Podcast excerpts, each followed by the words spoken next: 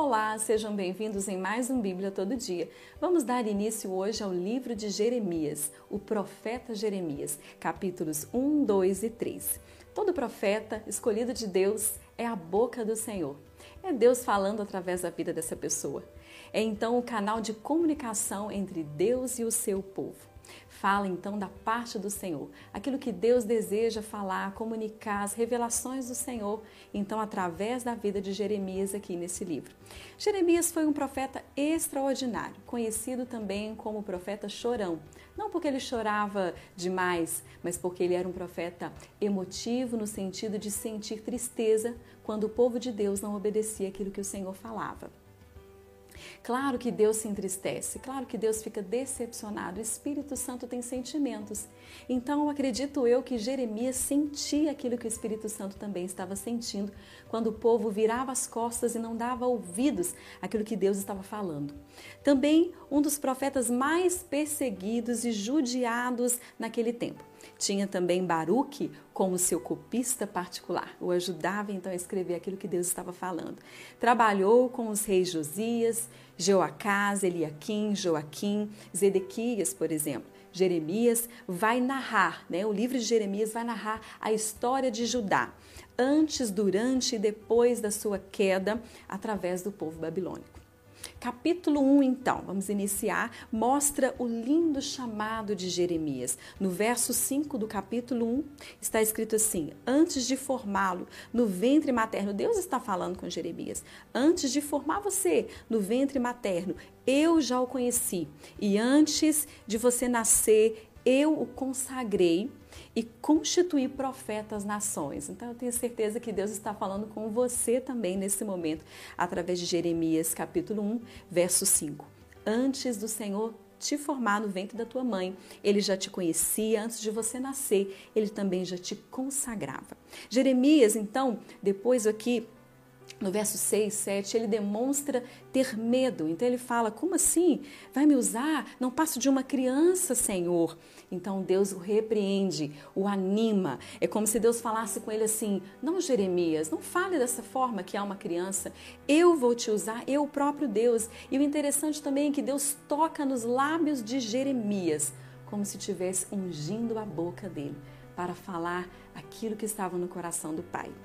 Depois, Jeremias tem duas visões bem interessantes. Primeiro, ele vê um ramo de amendoeira e esta árvore, né, a árvore amendoeira, ela dá os primeiros frutos na primavera. Então é a primeira árvore, na verdade, que começa a dar primeiras, as primeiras flores em seus ramos. Então as pessoas tinham o costume de observar os ramos da amendoeira para perceber quando a primavera estava chegando.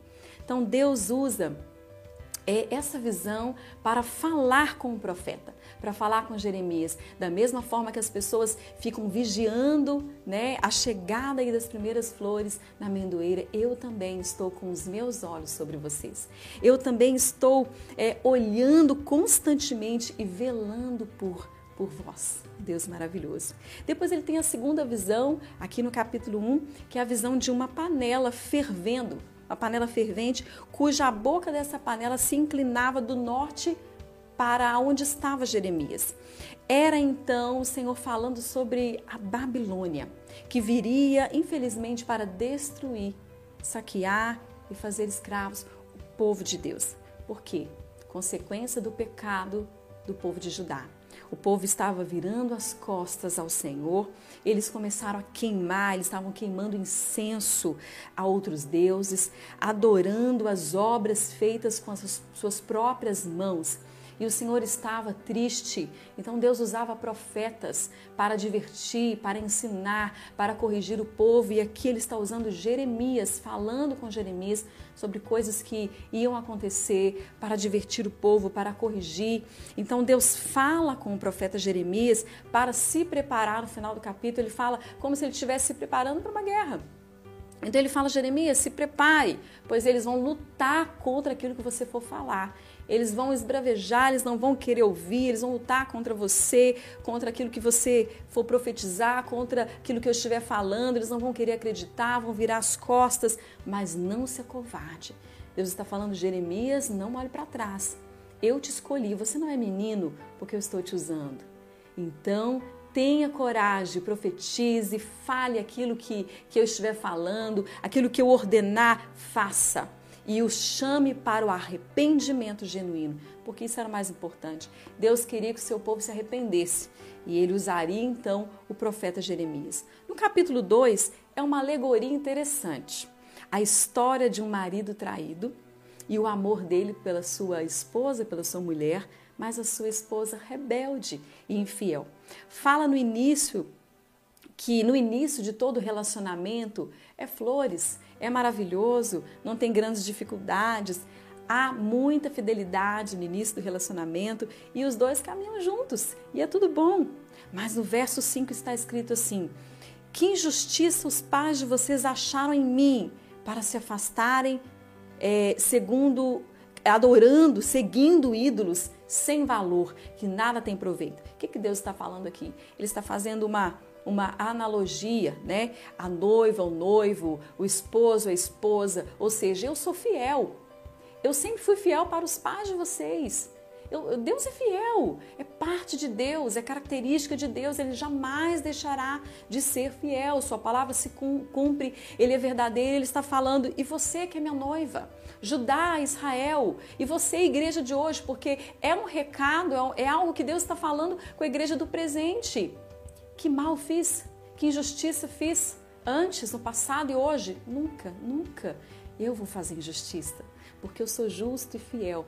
Mas infelizmente, a minha noiva insiste em andar em infidelidade. Deus disse através de Jeremias que ele havia os tirado do Egito. Então Deus fala com ele, fala com eles.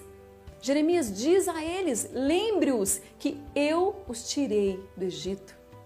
Eu os libertei, entreguei a terra que prometi, entreguei nas mãos deles. Mas eles insistiram em se contaminar em se encher de pecado e se distanciar. O meu relacionamento com, com eles já não é mais o mesmo. Então não é mais um relacionamento de comunhão, de intimidade, de fidelidade. Eles não querem ter essa comunhão comigo. A mulher que se prostituiu com vários, é isso que Deus está falando, como uma mulher que se prostituiu com vários.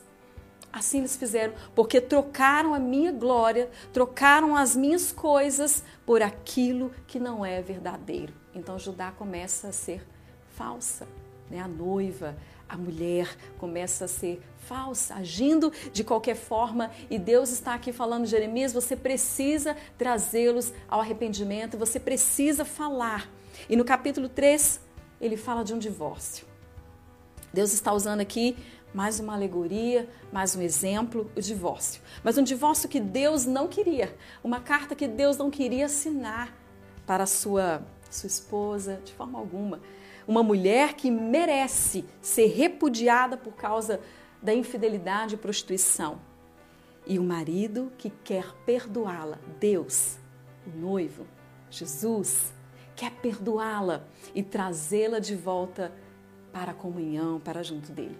Jeremias tinha que ser duro nesse momento, pois Judá não queria abandonar os falsos deuses, a idolatria, a mentira, a prostituição com os falsos deuses.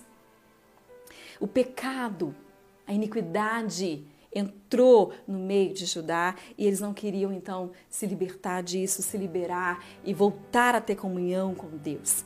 Então Jeremias precisava ser firme, precisava ser um profeta nesse momento duro. Deus oferecia o seu perdão. Uma noiva infiel, uma mulher infiel, mas Deus estava oferecendo mais uma vez a sua misericórdia e o seu perdão. Jeremias precisava pregar então o arrependimento. Volta Israel. Volta Israel, se converta dos seus maus caminhos agora. Agora. Deus sabe, Deus que sabe o que a igreja tem feito, que está no coração da igreja de verdade. E mesmo assim, ele oferece mais uma vez o seu amor o seu perdão e a reconciliação. Isso é recado de Deus para nós. O Senhor está falando conosco. Eu sei o que vocês têm feito. Eu tenho visto tudo. Eu tenho visto, mas eu não estou acomodado, quieto, calado. Eu estou falando nesses dias. Os meus olhos estão sobre vocês. Se arrependam de forma genuína, porque há ainda reconciliação através do sangue do meu filho. Eu os quero próximo. Assuma logo um compromisso, minha igreja. Assuma logo um compromisso de fidelidade comigo enquanto há tempo. Então, essa é a mensagem do Senhor de hoje para nós, a igreja atual, através então de Jeremias capítulo 1, 2 e 3. Espero que o Senhor tenha falado ao seu coração. Se você tiver alguma dúvida ou algo a falar sobre esses três primeiros capítulos, você pode colocar logo abaixo do vídeo. Deus te abençoe e até o próximo.